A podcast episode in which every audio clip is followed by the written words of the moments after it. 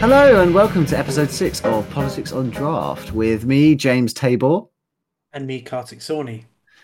And uh, and yeah, we've missed you a lot. Um, obviously, we didn't record last week's episode out of respect for the uh, Queen's passing, and um, yeah, we we've put a lot of stuff out on Twitter just talking about uh, the Queen's death, and we're, we're going to talk a little bit about uh, some of the stuff. But we are aware that it has literally been on the news like all the time now. So I can, yeah.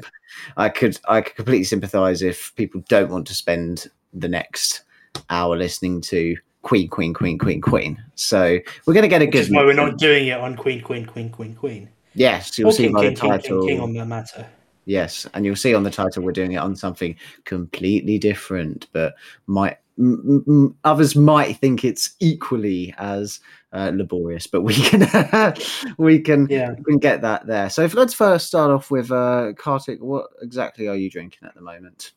So I am drinking Peroni, which I'm drinking in a glass that was, I'm not going to say stolen, but it was given to me uh, by uh, a pub in central London who I'm very, very good friends with the landlord. So he gave it to me for free because I really liked it. But yeah, I'm drinking Peroni. That's very very nice. And What are you uh, drinking? Well, I was just going to say, quick fun fact: Peroni is actually owned by uh, Asahi. So uh, for any listeners who are beer drinkers, that's a little fun fact you can take away with you. Um, okay, that's pretty cool. Unfortunately, I'm going to show a bit of poor form here. I'm actually not drinking. Um, it's it's been a beer fueled weekend, and uh, but also because everything is shut today. We're we're currently recording on the bank holiday, uh, Monday, because everything's shut. I I legitimately can't even buy a beer. So uh, we are recording at 7.51, so Daily Mail, please don't cancel us. so uh so yeah um so unfortunately i can't uh drink so it's just going to be some robinson's orange squash for me um but yeah but we've got some lots of grounds to cover so kartik take it away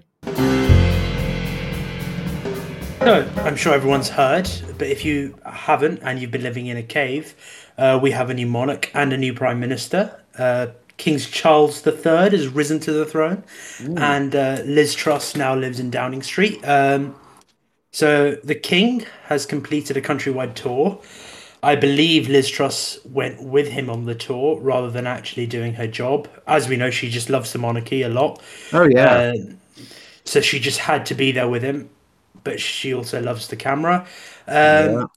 The queue to see the Queen laying in state was at maximum, I think, around 22 hours long. Some people, ridiculous some Oh, people were giving some ridiculous figures, like 40 hours long. It was never 40 hours long, but it was 22 hours long. Um, I went to see it the other day uh, with my friend uh, after we went out for dinner, and we saw people queuing sort of around Lambeth Bridge to Westminster Abbey, all the way down to London Bridge. So it was oh, pretty manic. There was a lot of police about. There was a there was a lot of army about as well. I think this was on the Thursday, mm. so it wasn't quite the day to. But yeah, I mean, it was very very long. Yeah, and I even saw people had, you know, their suits for the next day of work slung over their back because they knew that they were going to be there overnight. mm. So it was a crazy choice. I personally didn't make that choice, but if you did, No, no, I, I, I wouldn't, I wouldn't have done it either. I was actually on the other end of the spectrum. I was, um, I was by Stansted Airport near where my family uh, come from, and uh, all of the world leaders were coming in via Stansted. So I was on my way back Really? home today, and I saw the uh, leader of South Korea take off, and there were lots of people what, what was it like for them in the immigration queue? uh, they they probably took the seven pounds fast track. Um, right. uh, but there no there was the the big uh you know big boeing whatever uh south korean jet taking off and it was it was quite a spectacle but, um, That's fair yeah. enough. Did you see? Did you see Air Force One? Uh no i didn't because actually and uh, usually air force one does go through stansted airport uh i think they actually went through heathrow this time.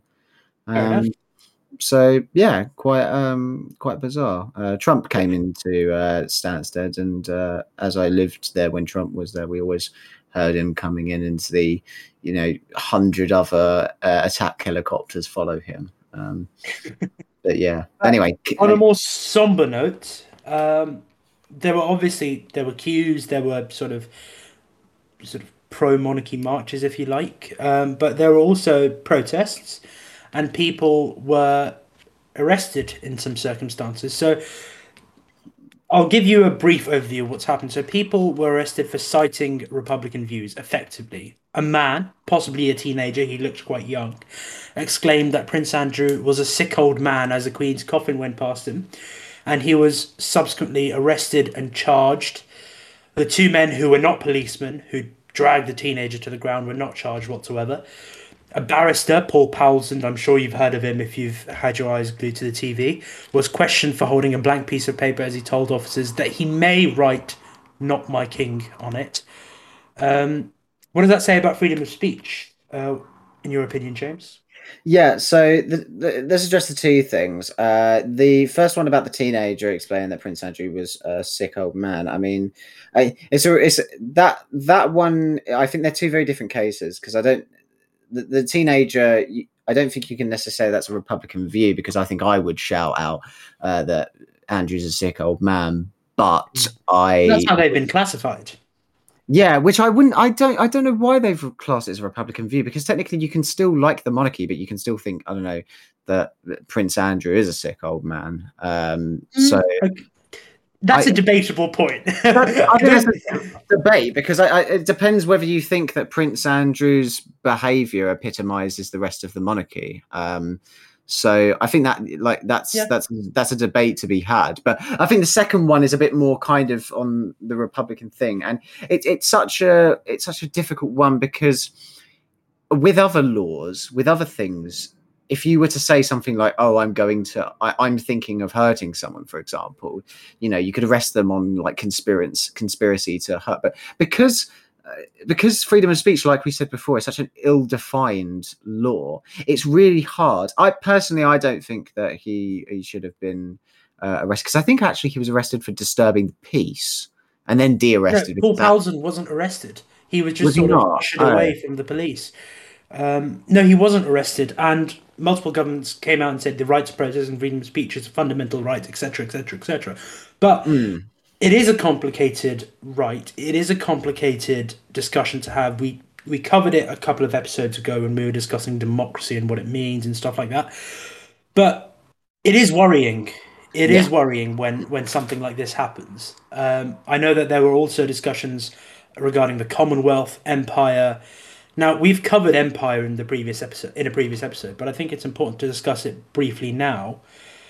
I strongly believe that the British Empire and the discussions of Empire cannot just be prescribed to history. Effects of Empire still play a strong role, not just in the globalized world, but also in British political society. So, an imperial historian, also my dissertation supervisor for the next academic year, Kim Wagner, tweeted Britain lost its empire long ago, but never underwent a process of decolonization. People were su- su- people were simply left to nourish their imperial phantom pains. The hysteric, the hysteric outburst of performative nostalgia in connection with the Queen's death is a direct symptom of this cultural aphasia. What do you think about that? Yeah, and I, I think that what what's what I think probably will happen is that I think a lot of those conversations about the kind of the validity of Commonwealth and its links to empire will start to happen now that the Queen, which I mean, a lot of people have been talking about her as like the metaphorical glue um, to it all, and now that she's gone, you know, what sort of thing, what sort of a view will Charles have on the sort of role of Commonwealth and its kind of nostalgia uh, for Empire. There's obviously a lot of talks recently about uh, some of the the the jewels on the Queen's uh, uh, mm-hmm. crown now more than ever being requested to be given back now that she's not not using it and I use using in uh, in inverted commas uh, there so yeah I think there's going to be some very interesting conversations uh, that happen now and I don't I think... know if the conversations will happen. Sorry, I'm going to interrupt you. I'm not sure okay. if the conversations will happen or or if they'll just be put down because a woman holding up a sign saying uh, something to do with imperialism and an expletive. By the way, we do swear. I don't know why I said expletive. That's I'm, I'm not the BBC. I swear. Uh, but she was arrested for outlining that point. So I don't know to what extent those conversations will be had out in the open. I think we're having it on here, but we haven't got a massive platform. But No, yeah. I don't know to what extent they'll be carried out on a day to day basis or in universities widely. But we'll see. Yeah. I what I want to highlight is the performative nostalgia point. There has been a lot of performative nostalgia from a lot of people in a lot of groups. Certain people are genuinely nostalgic, and certain people are just tr- sort of trying to play to the crowd a little bit. So people have exclaimed that the empire was magnificent and that the Commonwealth and the way it worked is a testament to that. In my opinion, it's completely false. All empires were fundamentally violent. They did not leave a net gain to the countries that they colonized. In fact, with India alone, the British Empire extracted $45 trillion worth of wealth. Uh, but keeping this in mind, I want to cite some examples of this performative nostalgia and interrupt me if you want, James, because I don't know if I've highlighted these to you over the last two weeks. So, a student led think tank called Turning Point UK recently tweeted stating a few nations have attempted to capitalize off of the Queen's death by trying to steal artifacts off of us. Our advice remains the same get better at winning wars. So that's a statement with significant historical and moral deficits. Um, but that's not all.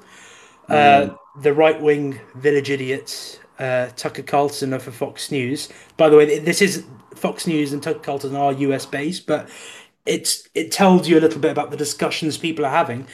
Uh, he claimed that the British Empire was benign, and his six minute rant, which is on YouTube, is just a mere vision of British British exceptionalism that is cited by many in the UK and now apparently in the US, um, which is also an ex-British colony, um, and the sort of lack of self-awareness from Tucker Carlson makes me want to put a gun in my mouth sometimes.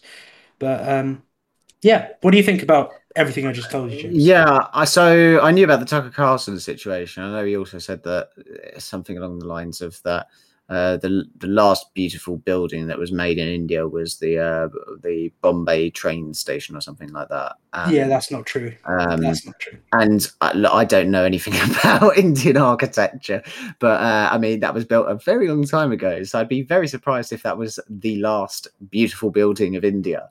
Uh, Also, so- the point is completely wrong. I know this is a slightly nerdy point, but to insinuate that the British are the only ones that this idea of British exceptionalism that they went to uh, a third world country and made it into something amazing. They gave them a judicial system, a train system, is completely false. You need to remember that if we if we want to go off architecture, India is the country of the Taj Mahal. And India is a country of maths, of really, really complicated economics that was there before the British Empire ever was. Now, obviously, there are massive moral deficits that were in India at the time as well, i.e., the caste system. But the British were not exclusive in getting rid of that. There were many, many leading Indians that got rid of that. And hey, we have Anyway. a train. We have a train system, and it's shit. So you know. Okay, not you and District Line barking but um, but yeah, and then the the turning point UK uh, tweet. Um, I mean, one, I think the timing of it, timing of that tweet was was so ill, like ill, badly timed. I mean, this is supposed to be a, a time where we're all uh, kind of trying to, you know, bind together in, uh, in and come together in kind of in remembrance of the Queen, whatever whatever your view is um, on that. But th- uh, but then the actual tweet itself is. Uh, is just i mean it's it's wrong but also it can be disputed on the fact that you know uh, there have been recollections on the queen on, on the ob- obtaining of the queen's uh, artifacts uh, of being a, coercive and uh, kleptic manner so you know Mm. um,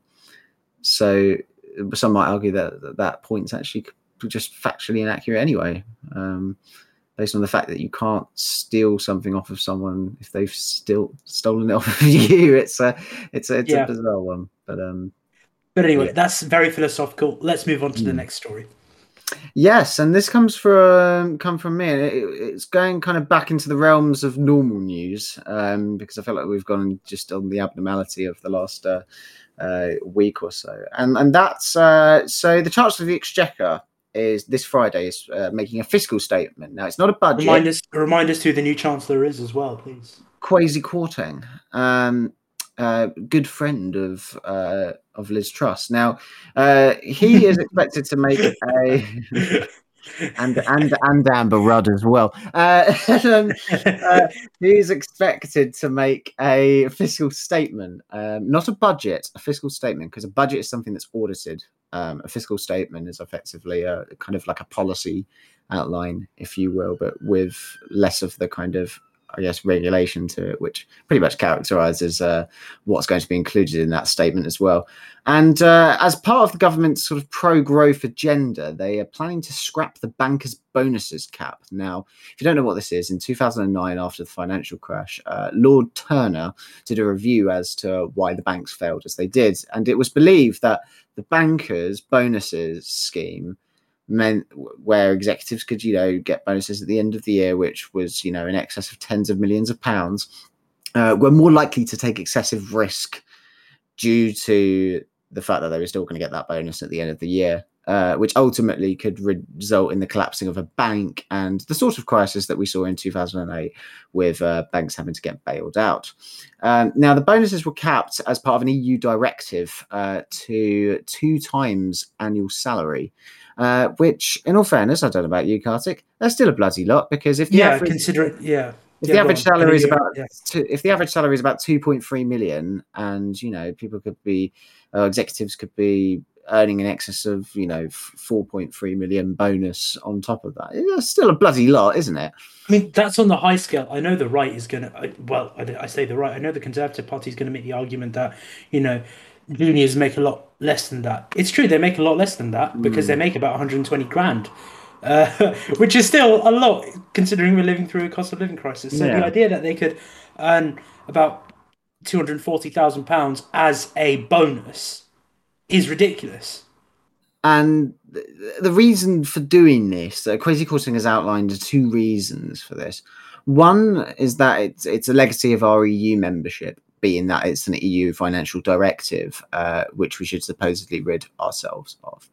And the second is that, in line with the other uh, policy, the low taxation, the not windfall taxing uh, the energy uh, firms, is that scrapping the, the the bankers bonus cap should increase competitiveness within the financial sector, making the UK an attractive place to invest and potentially encourage challenger banks to enter the playing fields. These are the banks like your Monzos, your Starlings, etc., which should incentivize uh, you know better products uh, for consumers with an underlying sense of competitiveness to this. Okay. I Now, want to challenge these two points really quickly because I, I saw this on the briefing and I thought I have to challenge. So the first point, i.e., the legacy of the EU membership, Hmm. that is just another example of phrasing the hmm. policy that he's come out with. Clearly, this policy is going to help a lot of his friends in the city. That's a fact. Yeah. So that's how he's phrasing it as a part of the rhetoric to the public. And the second point of increasing competitiveness, therefore better for the consumer and likely to lead to more investment, is why would banks want to invest more if they are spending more on bonuses?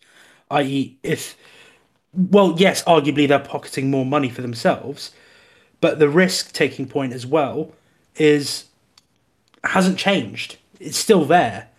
The idea that bankers will take more risks if, if their personal bonuses are increased. Also, it doesn't necessarily lead to offering more in- incentivized products for consumers because we need to allow those smaller banks to come in and we need to allow those smaller banks to have the talent in order to carry out their plans.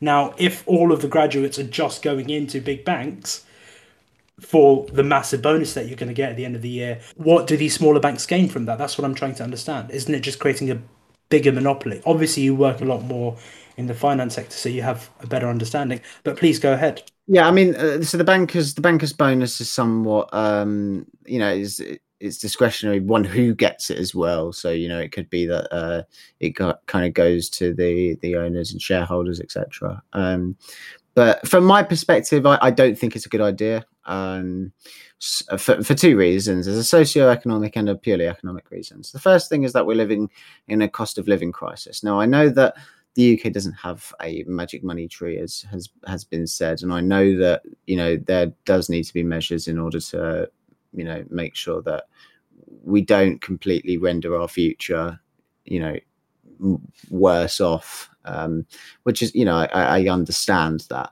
however gambling on the economy, which is effectively what Kwasi Kwarteng is doing, won't work, and it certainly won't assure a better future because you know it, it, what this is is a gamble. We're gambling that if we scrap the cap, like we lo- like is being planned for lowering taxes, that will increase investment. He's gambling on the banks then becoming more competitive and offering better products to its consumers, which That's in my opinion, which in my opinion doesn't make sense because it's so multifaceted. You know, you just said about um, you know the actual kind of internal economies of a bank and that's so true you know th- there's no data to suggest that if it's more com- if they're not being taxed if they're not being uh, capped on their bonuses that that's going to somehow affect the better rates and premiums which cu- uh, consumers will be able to benefit from. Because actually mm. financial services usually are dependent on the overall state of the macro economy so mm you know that it's it's a very long term thing that for some reason Kwasi Kwarteng and the current government is trying to think suggest to people that it can happen fairly instantly. And like you said it probably is because they're saying oh this will happen but in the meantime we're just going to benefit very few you know percentage of people. Um, mm-hmm. so and, and I've said here you know it's it's it's a cyclical trend. It's you know deregulation that should spur on growth which should spur on more growth. But the the issue is is that first little sort of uh, that first little knock on, which is deregulation causing growth. It could cause growth, but equally, if it doesn't cause growth, it could just completely backfire and not cause anything, which would just render the whole thing pointless. And then to go on to the socio-economic point, which kind of is also to do the economic point, you know, because socio socioeconomically, it's a real kick in the teeth for people who may struggle to heat their homes and feed their families this spring when in March bankers may be receiving tens of million pounds in bonuses uh, company wide, but also just for individuals because they're people that make a lot of money. So mm-hmm. what what would what would happen if we have lots of deregulation, no growth, but then there are certain individuals that are receiving millions of pounds worth of bonuses. Yeah, that's exactly it's, what I was going to say. It's going to widen the gap between. And it's just going to create a transparency nightmare, and it's going to mm-hmm. grab people away from politics because I think all, all politics is is benefiting friends, and uh, mm-hmm.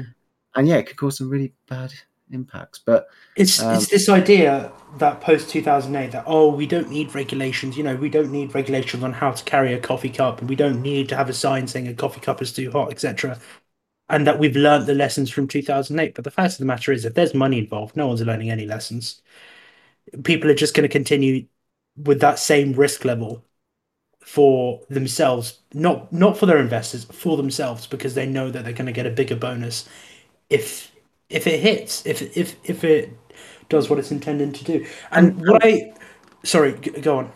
And you know, I think if if the economy was in a better time and in a better place, we might be in a bit more of an open conversation where we could say, yeah, you know what we're in a good place. You know, people are are if you have had a good winter, you know, maybe let's maybe let's consider this because it could be a potential revenue stream that we're not we're not currently aware of, and that could just add to the growth that we would hypothetically already be experiencing.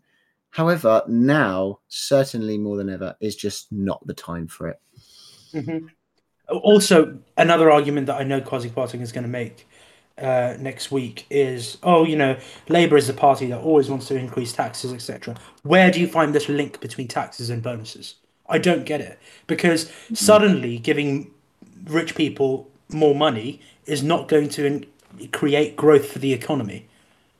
No, it's, it's going, just it's going not. To... It's, it's it's it's it's not that same link of we leave more money in the pockets of public services, so they have more to spend. But these aren't public services; these are bankers. Um, and I'm not going to go into a rant about how much I dislike bankers uh, because some of my very, very Indian and very, very uh, money-driven family friends are going to be a bit upset when they hear this. But that's that's my uh, that's my opinion.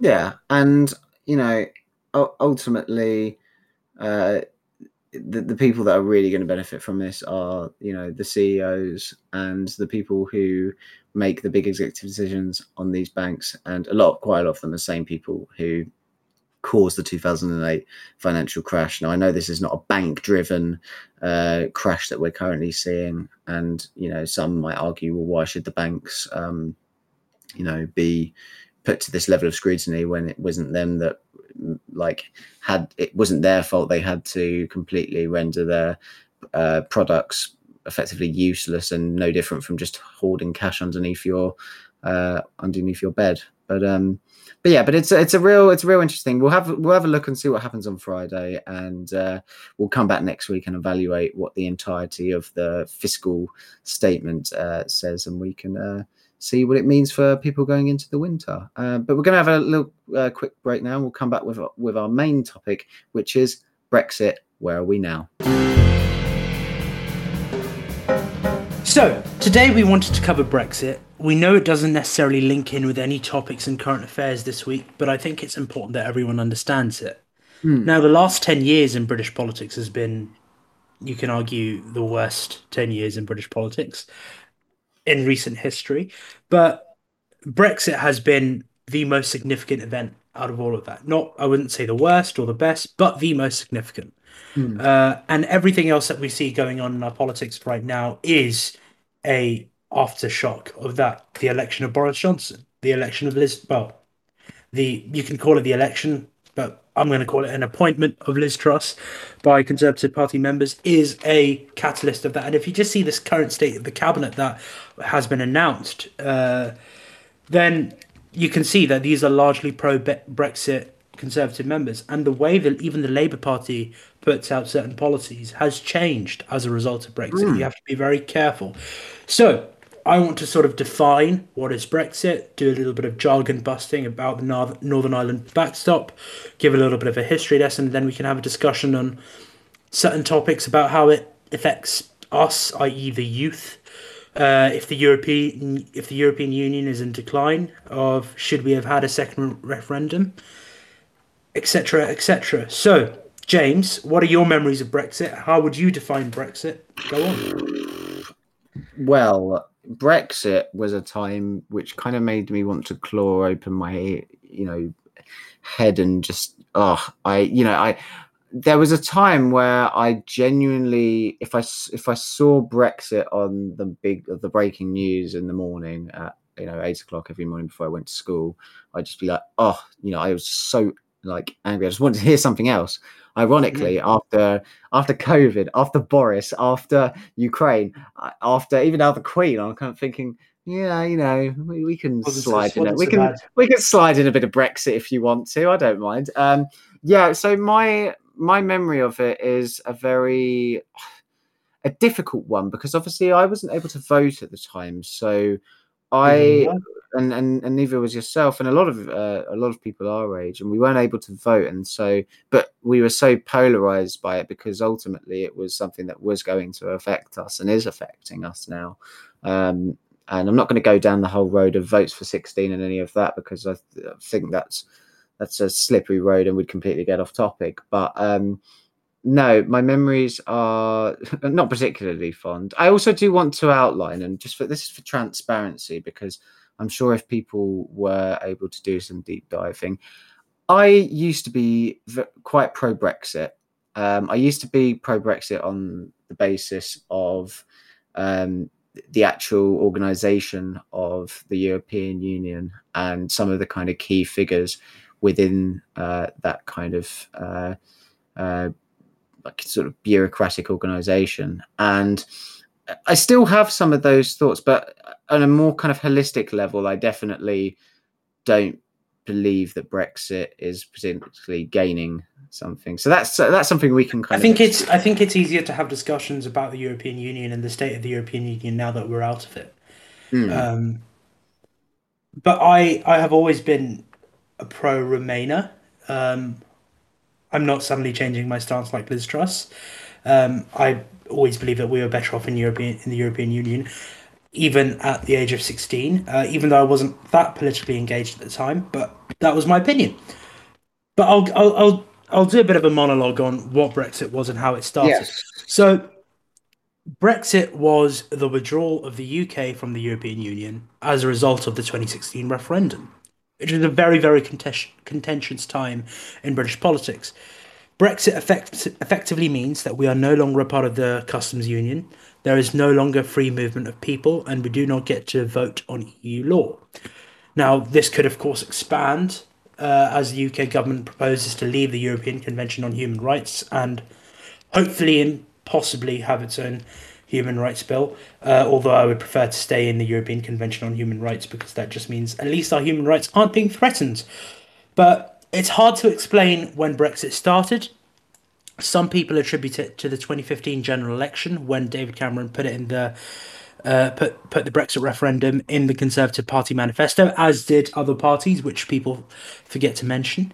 People also attribute it to the Maastricht Treaty, Treaty times, which was effectively establishing the European Union out from the European community and giving it much more of a legal status, um, which eventually also led to the establishment of the euro, uh, which we opted out of. Um, some people attribute the rise of Euroscepticism, Euroscepticism for when we joined in 1973, and some even attribute it to the end of the Second World War. James, what do you attribute it to? Um, yeah, I mean, I, for, yeah, I, I definitely attribute it to the kind of Euroscepticism born out of um, born out of our, our joining of it, and um, definitely, you know, the the recession in the nineties, uh, certainly Black Wednesday or whatever they kind of uh, uh, labeled it as, uh, def- definitely didn't help uh, with that at all. And also, I actually attribute a lot of it to the financial crash. Obviously, what we were talking about earlier um, Mhm. because of that kind of disparity and uh, it, it- it's quite similar to the kind of republicanism or republic views should i say republicanism is a bit different. Republic republic views that we saw in uh, america republican views um, we saw and the kind of trumpism that we attributed you know things like uh, you know tr- p- big liberal uh, key It's interesting that figures bring that making making a lot of money from uh, and the the kind of the those at the bottom not benefiting from the economy and benefiting from uh, what the state or what the state not necessarily the state but what the kind of private sector and all that uh, has to offer. And that kind of gave way to the populism rhetoric which i hope we can kind of talk about um, a little bit but understand that's kind of a topic in its own uh, making. I just want to kind of bring up also what you said about the the the voting on EU law, and you, you know you, you spoke about the European Convention of of Human Rights, leaving that and possibly having our own uh, human rights. Uh, Hopefully, bill. having your own human rights bill.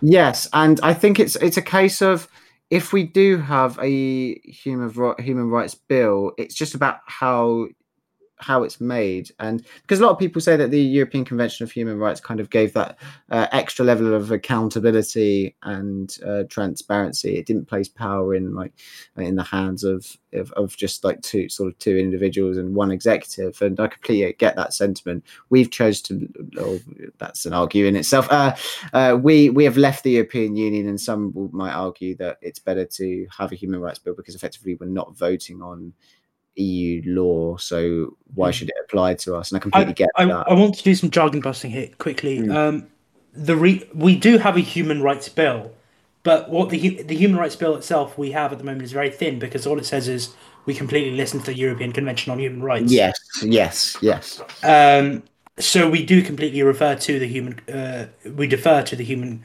Eu- European Convention on Human Rights.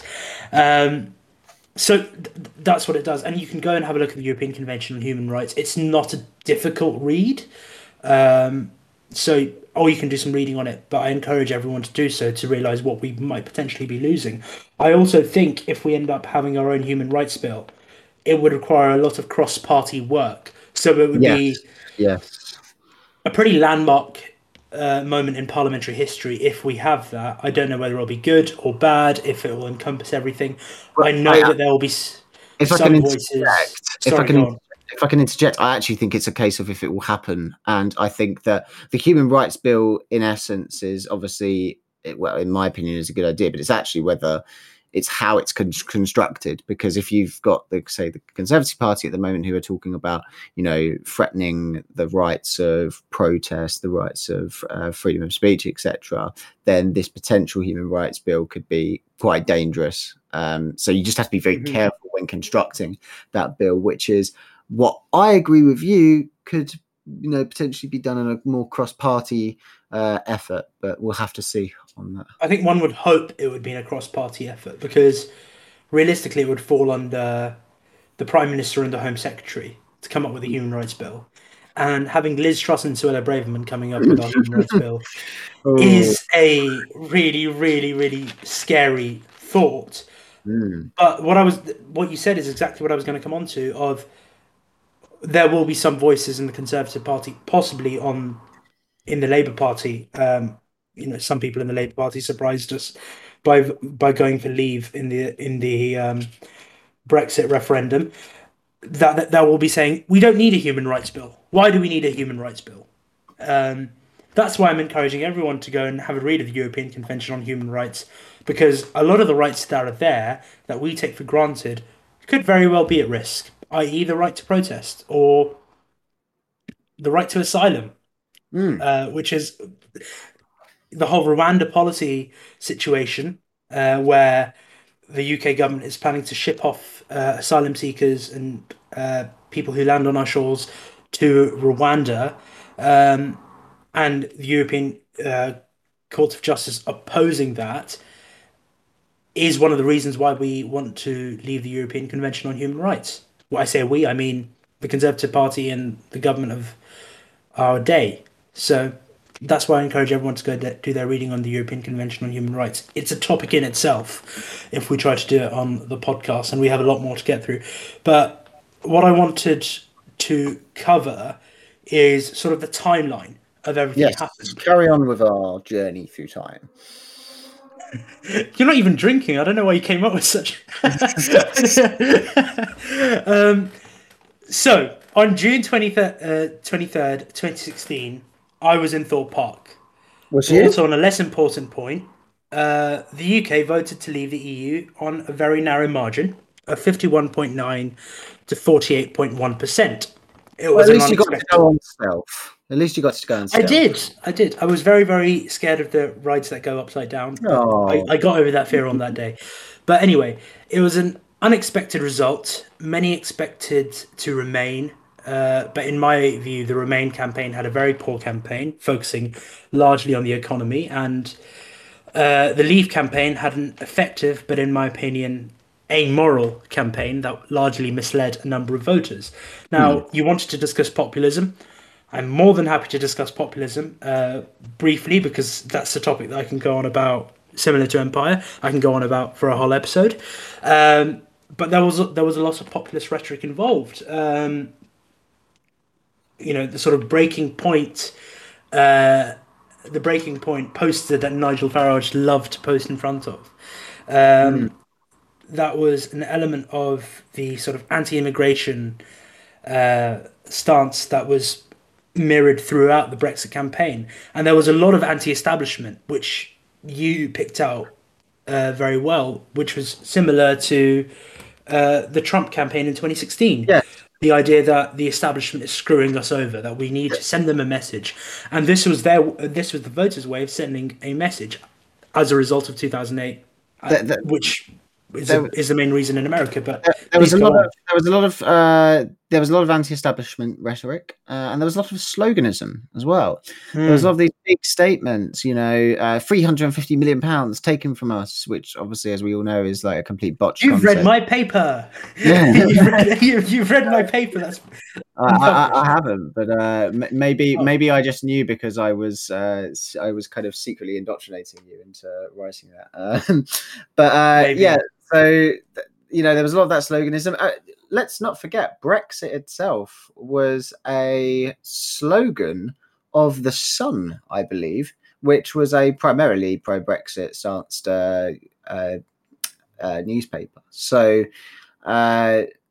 there's you know there is it was completely slogan based and it was supposed to hit a level of sort of engagement from people who might not be so interested in, in politics and it was those mm-hmm. voices of like david cameron doesn't care you know if if you don't get that 350 million pounds in the nhs every day because he goes private uh you know all those other kind of big remain mm-hmm. voices uh you know don't care because they benefit from the eu they benefit from the fancy dinners going to uh strasbourg and going to um brussels every other weekend and stuff like that and uh, quite ironic because uh, th- that actually is uh, what Nigel Farage was doing anyway. Um, but yeah, so populism was. I'm also going to call you out here. Brexit was not birthed by the sun. It was, was birthed it not? by no. Um, so in 2012, uh, w- when Greece was going through some economic troubles, which it still is, um, yeah. the term Grexit was coined for Greece possibly leaving oh, the euro. Oh. And then, yeah, uh, and then Brexit was born out of that uh, in 2012 itself. But did, did you know um, who the first the first kind of paper to to kind of put it? Because I I do remember this big thing that like it was the Sun. It was, was the it? Sun, but it was yeah. it was coined as a joke. Yes, well before yeah, the yeah, Sun brought it out. Um, but yeah, a, a, it, we were discussing when Brexit was birthed. I think it was birthed around 2001, or at least the way the campaign for Leave was structured was birthed around 2001, because that's when there's a very very interesting website and a think tank called UK in a Changing Europe that covers interviews of prominent people in the Brexit campaign and mm. the Remain campaign. Uh, there's there's an interview from a, from a chap called Douglas Carswell, and Douglas Carswell, he was in the Conservative Party, then in, then in UKIP, and he talks about how this move to make Brexit a grassroots movement was birthed around 2001. So the vision of Brexit that you see today, in my opinion, was birthed in 2001. Euroscepticism has been around since, you know, well before we even joined in January 1st, 1973.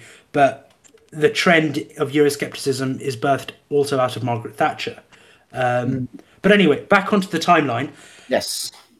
When uh, we found out that we were going to leave in June twenty in, on June twenty third, uh, David Cameron resigned because he was uh, a pro. He ran a pro Remain campaign, and it was the first time in British political history that a campaign lost. A campaign from the government lost, uh, and the result was against the government. So David Cameron resigned and Theresa May became Prime Minister in July of the same year, unopposed. She was appointed by the Conservative Party. What followed was three failed votes of the withdrawal agreement in Parliament uh, and a general election in which Theresa May lost her majority but remained Prime Minister. She remained Prime Minister till 2019 when Boris Johnson became Prime Minister and successfully got a very similar withdrawal agreement through Parliament. But it wasn't easy. He had to prorogue Parliament, which was arguably the catalyst for a general election in late 2019. And after getting a significant majority, the deal was then passed. Now, this idea of withdrawal agreements, now we're going to get a bit nerdy here as well, as we're about to go into the Northern Ireland backstop as well.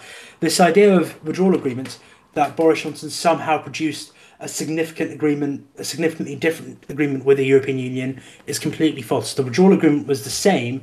It was just internal parliamentary politics that meant Theresa May, for some for some reason, could not get the deal through Parliament, sure. where even even the DUP was voting against it, mm. and uh, they believed that a more unifying figure in the Conservative Party could.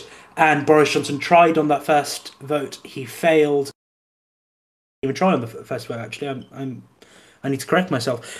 Uh, he knew that he was going to fail, therefore he prorogued Parliament, which was ruled unlawful by the Supreme Court. And then, after get, getting a significant majority in the general election of 2019, the deal was then passed. So the deal was the withdrawal agreement deal isn't wasn't different throughout those four years. It's just internal domestic politics. For everyone, for anyone that says domestic politics is a bit boring and it doesn't really matter, it really does because it influences mm-hmm. um, what deals we have.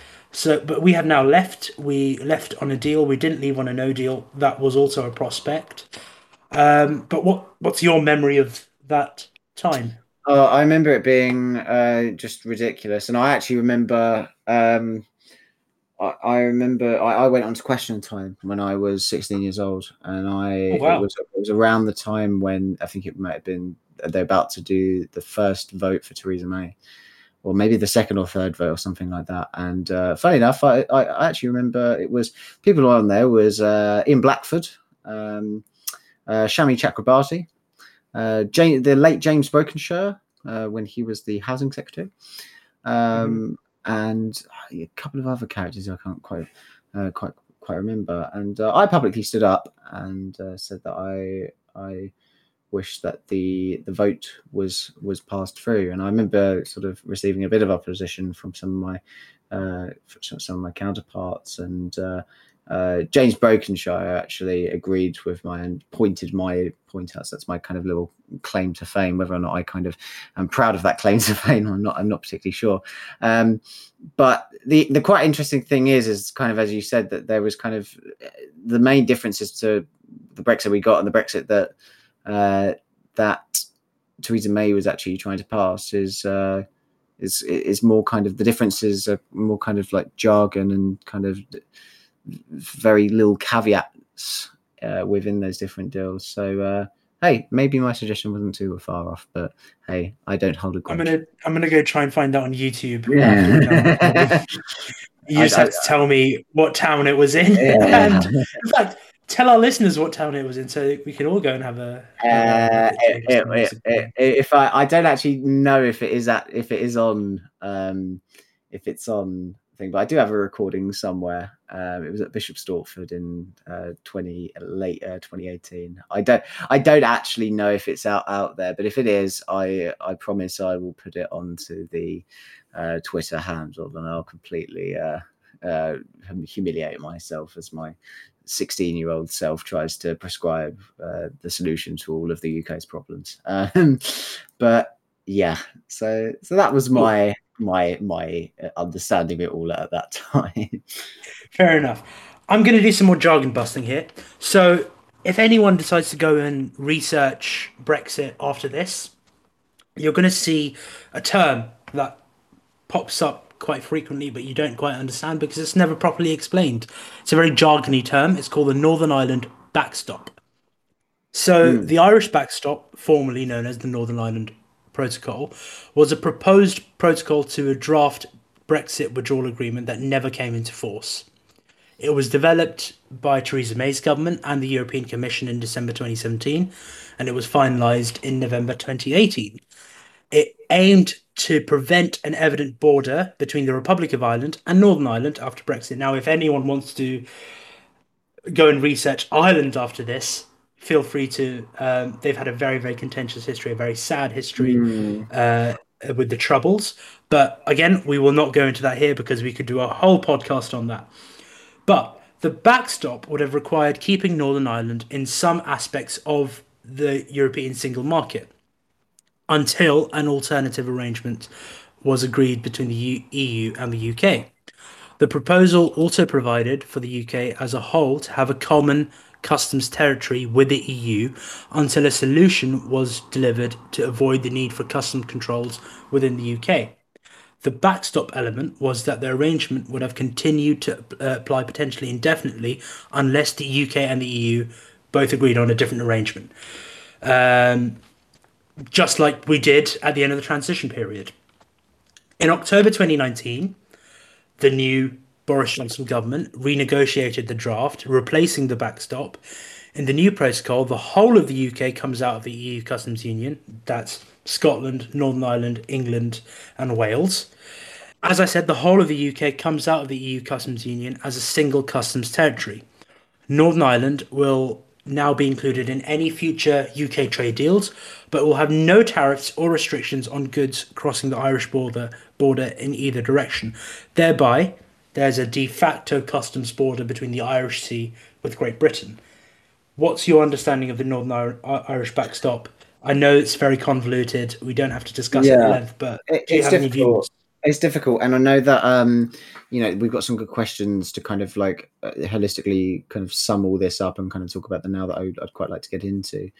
Mm. And mm. uh, my kind of understanding of it is, I, I you know, I, I do admit I do need to take a lot more like closer look at this at the time. It, as you said, it was so convoluted and so drawn out.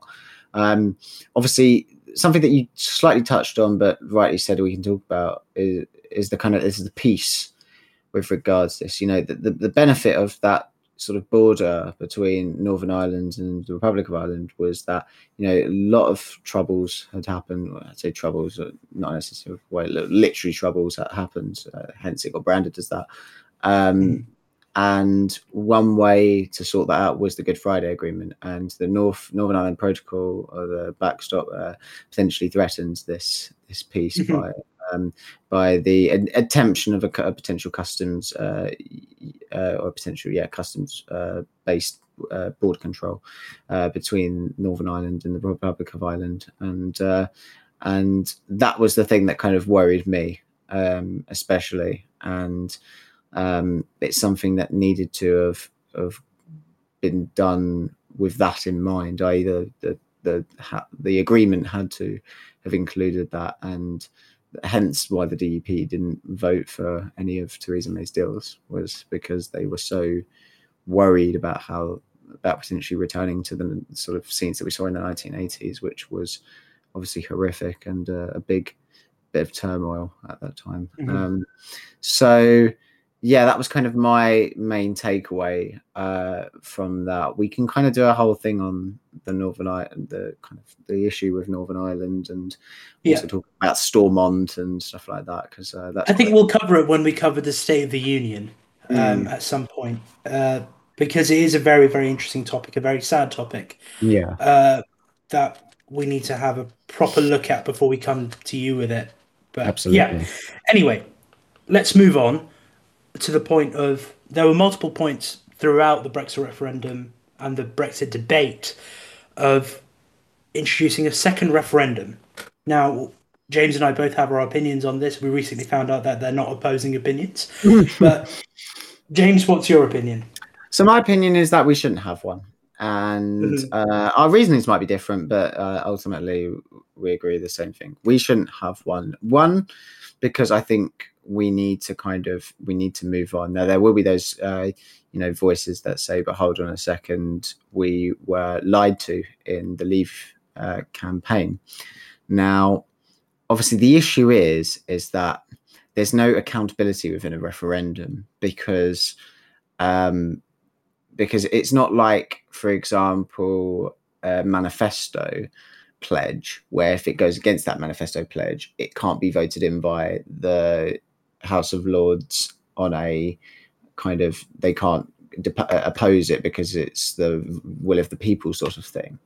Um, there isn't that doesn't exist within referendums, and it's because mm. referendums are usually legally not binding, and that, in my opinion, was the big issue that surrounded all of this was that mm-hmm. they said that the referendum would be legally binding and had we have had that non-legally binding, then we can kind of we were able to we in theory would have been able to kind of talk about this with a lot more transparency and a lot more kind of debate and discussion and you know the the the sort of audits and reviews could have happened on the leave campaign and maybe a sort of different approach could have then happened afterwards and the the the push for a second referendum might have been uh, more accepted and more uh, prominent. The second thing, just want to add, just before you come onto your pit a bit, mm-hmm. is with that whole the Leave campaign lied to the people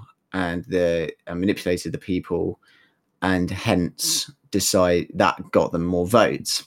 It's really, really hard because there would have to be data there. This is from an objective standpoint. There would have to be data there that actually Mhm. correlates people's decision based on what they saw from leave.eu.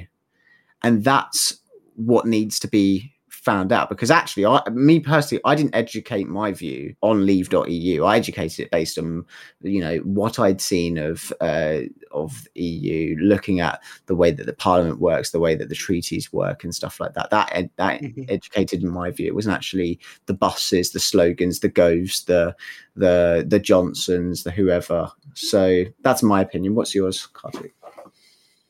I also believe that we shouldn't have had a second referendum. Uh, I remember being in a politics A level classroom uh, and being one of very, very few people saying we shouldn't have had a second referendum. I was the only Labour person in my classroom saying we shouldn't have a second referendum. Me and my girlfriend had extensive debates about why we shouldn't have a second referendum. And my point is a lot more geopolitical and possibly more practical from a geopolitical standpoint. It's if we decide to have a second referendum and somehow we it goes on to the other side, we remain mm. and we rejoin the European Union, our position in the European Union is completely changed. We've Yeah. lost all that soft power that we used to have. It's like almost getting divorced with someone and then you know rubbishing your partner for the for the next couple of years and then saying do you know what? You know our relationship wasn't all that bad and it was quite expensive trying to get rid of you. So can i you know can i move back in the house and you know can we have the bed together and stuff like that?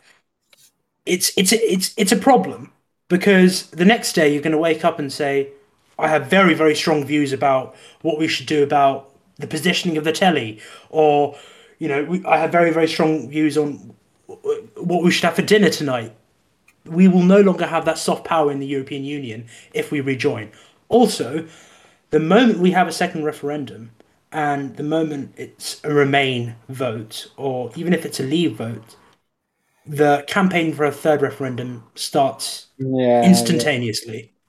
And we hmm. will just be in a constant cycle of referendum, referendum, referendum. So, do I think at some point we will rejoin? I'm hopeful that yes, we will, um, if the European Union is still there. But do I think that we should have had a second referendum? No, because our position in the European Union would have been terrible. Yeah, no, I, I totally, I totally agree with that. Um, And if anyone disagrees uh, and has opposing views, please tell us on Twitter uh, because we will discuss it at length and we'll pro- possibly address it on the podcast. at p slash on slash draft. Okay. It's underscore actually, but okay. Uh, what the question I want to ask you is, i do you think the European Union itself is on decline? Is in decline? Because you've you've cited that the state of the European Union is one of the reasons why you decided that you wanted to leave, and then you changed your mind. Uh, but do you think the European Union itself is in decline? I so it's really hard to. So my reasoning at the time was that I thought that there were some uh, particularly big voices within the European Union that were effectively making very big decisions, and it became it became ultimately a power. It became a big power thing. You know, you had countries that led the uh, the European, uh, not the Parliament, but the the other one, um, where effectively all the leaders uh, came together. I know that we were in that position of power for a long time and effectively led the entire. Uh, it's going to really annoy me um, the name of that particular structure, but anyway, um, you know, you had it was a lot of it was a lot of bureaucracy. I actually I didn't actually think that the the the, the elections of the European Parliament were particularly great because it what happened is, is you end up happening like having uh, independence based or, or should I say withdrawal based voices within the parliament, which just meant nothing got done because it was like you just had reform UK or whatever it was, Bre- or the, the what was it called, the Brexit Party or UKIP people within uh, the EU, which just completely makes no sense from a logical um, perspective and it was a lot of and i guess this kind of sounds a little bit populist of me but it, it is a matter of the fact that it did seem like a very big kind of let's go to dinner and talk about european affairs kind of ordeal mm-hmm. instead of some actual you know good campaigns some actual you know sort of good figures and there were some there were some good figures but i actually felt a lot of the good figures were in the respective domestic parliaments who obviously didn't have as much of a kind of voice within the European um, Parliament. But but on your question of uh, has the European Union in itself declined, I think it's really hard because of COVID. Mm-hmm. And COVID posed a lot of questions as to the Brexit because there was, of course, the the vaccine rollout, there was the issuing of PPE, the issuance of ventilators, and there was a lot of people saying, "Oh, if we were in the EU, X, Y, and Z," and a lot of people saying, "Oh, thankfully we're not in the EU, so we can do this, this, and that without giving all of our other stock to whoever and whoever." Um, mm-hmm. So I think it's really hard, and also with Russia, obviously, there are a lot of uh, a, a lot of the European countries, a member of the EU, rely a lot on uh, Russia, and obviously there's also the fact that the European Union is the contentious part of uh, Russia, with some of those ex um, Soviet countries joining uh, joining Europe and joining NATO. I know we're not talking about NATO, but uh, just for for argument's sake, and so. Um, it, I think it's hard to say if the European Union is in decline because actually I don't think that that both us as a us as Britain and the European Union have really sort of experienced a fully fledged Brexit environment because of these different emergency events and sort of mm. sort of monumentous events that have happened. I think it's actually quite easy, and I think the answer is yes. Um, and that's not to sort of question the remaining no, no, voices, no, but I think you know, losing its second largest contributor, i.e., the UK, to its overall European budget, is a sign that the European Union is in decline. And I think the European Union itself is very rigid, and I think it needs some flexibility uh, put into it. And I think we offered that flexibility when we were using our voice in the European Parliament. And we, the European Union itself, the European Union itself has lost that. Um, and also, when you look at certain member states that are beginning to question their European Union membership. I'm not saying Emmanuel Macron is questioning European Union membership. I think he's very dedicated to European Un- Union membership. But I think it's also very, very likely that at some point in France's future, Marine Le Pen will be the president. Mm, and at that point, you have to question European Union membership for France. Viktor Orban, uh, Hungary's premier, is certainly questioning European Union membership. Italy is certainly questioning European Union membership. And I think the European Union the European Union needs to take a look at its not not at its member states but at its member citizens and what the policies that they come out with what they are thinking because at the at the moment the European Union is very jargony as you've witnessed by uh, this most recent episode. So, as I said, um, the European Union needs to look at its member citizens, not its member states, because at the moment the European Union is very jargony. It doesn't address and doesn't communicate how certain policies are shown to its uh, citizens. So that's that's why I think at the moment the European Union is in decline. It can be better. It, it's not difficult to solve the decline issue. I say it's not difficult. It probably is more convoluted and difficult than I say it is. But the European Union loves to complicate its problems. And it's it's quite interesting. It's quite interesting because you said something about uh, about obviously the people that get into the European Parliament and the representatives that we elect. Now, it's quite interesting because for me, I didn't actually really hear too many powerful voices I, I, I said this earlier. I don't, I don't, I don't really remember any big speeches or something like that in the European Parliament until UKIP and the Brexit Party got in, and then we started hearing the, you know, Farage saying, "You all laughed at me, but look who's and all," and uh, what's yeah, name, right. and Widdecombe saying those things. And I think that was the issue: is that a lot of people were voting for people to be in the EU Parliament, but it was like, who are we voting for? What like what are we voting for? We're effectively voting for advocacy and representation. We're not actually voting for a particular, you know, sort of campaign or mandate, or you know, we're electing people who will just kind of vouch for us. But vouching only gets you so far, and I think that contributes to your uh, statement saying about uh, the the EU having this problem where it it works for the states but not its citizens, and mm-hmm. Yeah, that potentially does contribute to your argument that the that the EU is uh, is in decline. Yeah, and and the most popular uh, YouTube video about the European Union. Uh, you can look it up. It's Tony Blair and Nigel Farage, uh, sort of going head to head, and I think mm. that hmm. was in something like 2004. Yeah. So that's the most popular video on YouTube from the European Parliament.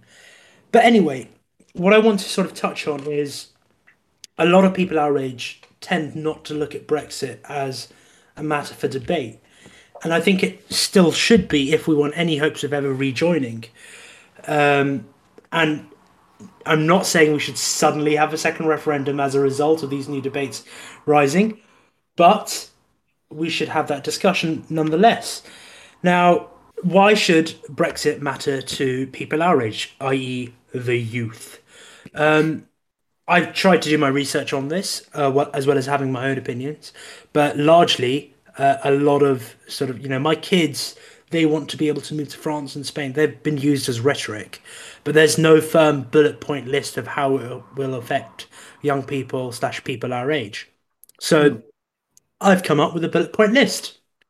So number one, travel and freedom of movement. First of all, it's restricted to 90 days to travel in Europe. So if, if you want to go on a holiday with your friends, you can no longer go for than 90 days. But that's no biggie at the moment. Um, but programs like Erasmus uh, and sort of which was a European student exchange program, yeah, yeah, are no longer there anymore. We have the last Erasmus generation, um, which has been quite popular amongst young people our age. Um, but we will face a bigger problem when we are in the working world. Uh, so that's because the EU is a massive labour market that we could contribute to, and we could also get people to contribute to our labour market. But that's no longer possible because there's no freedom of movement. So we could have gone to work in France, Hungary, Spain, Italy, etc., without ever having to get a work visa. But now we have to. And it's not necessarily impossible to go and work in these countries, but there are barriers introduced for us as if we didn't already have so many more barriers. Mm but also for younger BAME groups in the UK in terms of domestic politics, we can we have to have the debate of is the UK fundamentally more racist as a result of Brexit because the Brexit campaign was largely fought on an immigrant on an immigration platform. The idea that we have to go back to the good old times. And you know, what does this mean for the progression we have made in terms of race, race relations in the last 30, 40 years? Um, it could mean that some people envision us going all the way back uh, to where there was next to no immigration, to where people were not given the same rights that uh, r- rights and diversity that we have now. So it could mean a lot more negative things for younger BAME groups as well. And in terms of the laws that we no longer have to obey, we are likely to lose or have already lost workers' rights, disability rights, and in some cases, the right to protest, as we've covered previously in this podcast. Mm. And we will possibly lose more under the ECHR. Yeah. Which is the European Convention on Human Rights, as previously covered. And I think, and I, I think this is a good kind of point to, to, to close us in on is that there is a big point on effectively youth. And I'm not just talking about youth in Brexit, I'm talking youth in in in general and that relationship that politics has because politics is mm-hmm. very here and now and it's very what can we do now what can we do uh, you know to help help tomorrow and eh, you know the the issue is is that there is also the future and ultimately people in 2016 were voting for things that may not even come to affect them. And it's a bit like environmental policy, such as, you know, net zero 2050 goals, whatever. For me, it's futile because you're voting or you're creating this policy that isn't actually, you know, you're using to create a statement to better your campaigns whatever but it's not actually affecting you in your you know your age 50s 60s 70s whatever it's affecting the youth, if you want to call them. And so, as much as people like to kind of brand the youth as this kind of, you know, or they don't know what they're talking about, or you know, they're uneducated, or they don't uh, have this disassociation with politics, so it's up to the older generation. The simple matter of the fact is, is that that I, I don't actually believe. One, I don't believe that's true, and secondly, you know, if we if, if the older generations have any sort of morals and ethics, they would actually at least kind of partly consider that whole you know future the current youth element of it because it's so so important and i know that if i was in their position i'd be thinking that so yeah, yeah. and i have i have constant debates with uh, our previous uh, british politics seminar leader which you might have heard uh, james um, yeah yeah yeah him yeah. targeting him being a Remainer, if he, he's never explicitly told us, but mm. him being a Remainer, he constantly says, you know, you guys didn't vote, and we come back with, well, we couldn't have voted, we weren't of voting age. But I've I've also come back with before of, you guys didn't engage us, you you guys didn't tell us why remaining in the European Union mattered. So mm. no one actually listened to us, and that's exactly what we're trying to do on politics on draft, and that's exactly been my goal for the last couple of months to, and will be uh, going on for the next couple of years to engage people our age about politics because a lot of people aren't interested in politics and things like this matter and it will affect us. It's going to disproportionately, if Brexit is going to disproportionately affect us more than any mm. other uh, group in British politics. But hey, go and research it and go and have discussions as we've always say. And thank you for listening to us. Yes, and uh, and once again, it's been an absolute pleasure. It's it's really good to be back after a week. Uh, we're, we're now back to, as I tweeted, we're back to university uh, timetable. So hopefully, me and Kartik have a lot more flexibility and a, a, lot more kind of scope to create some really good projects, bring in some guests potentially, um, which is yes, definitely. Exciting. And uh, and yeah, so all that I think that's left to for us to say is uh, my name's James Table. My name's Cortex Kartik. Oh, it was you this time. At least I didn't say. At least you didn't say my name's Bin James Taylor. Yeah, yeah, yeah. yeah. anyway, and my name's Kartik Sawney. And uh, you've been listening to Politics on the Draft because remember, if you have to have politics, you must have it on draft. Join us next week and we'll see you again. Bye bye.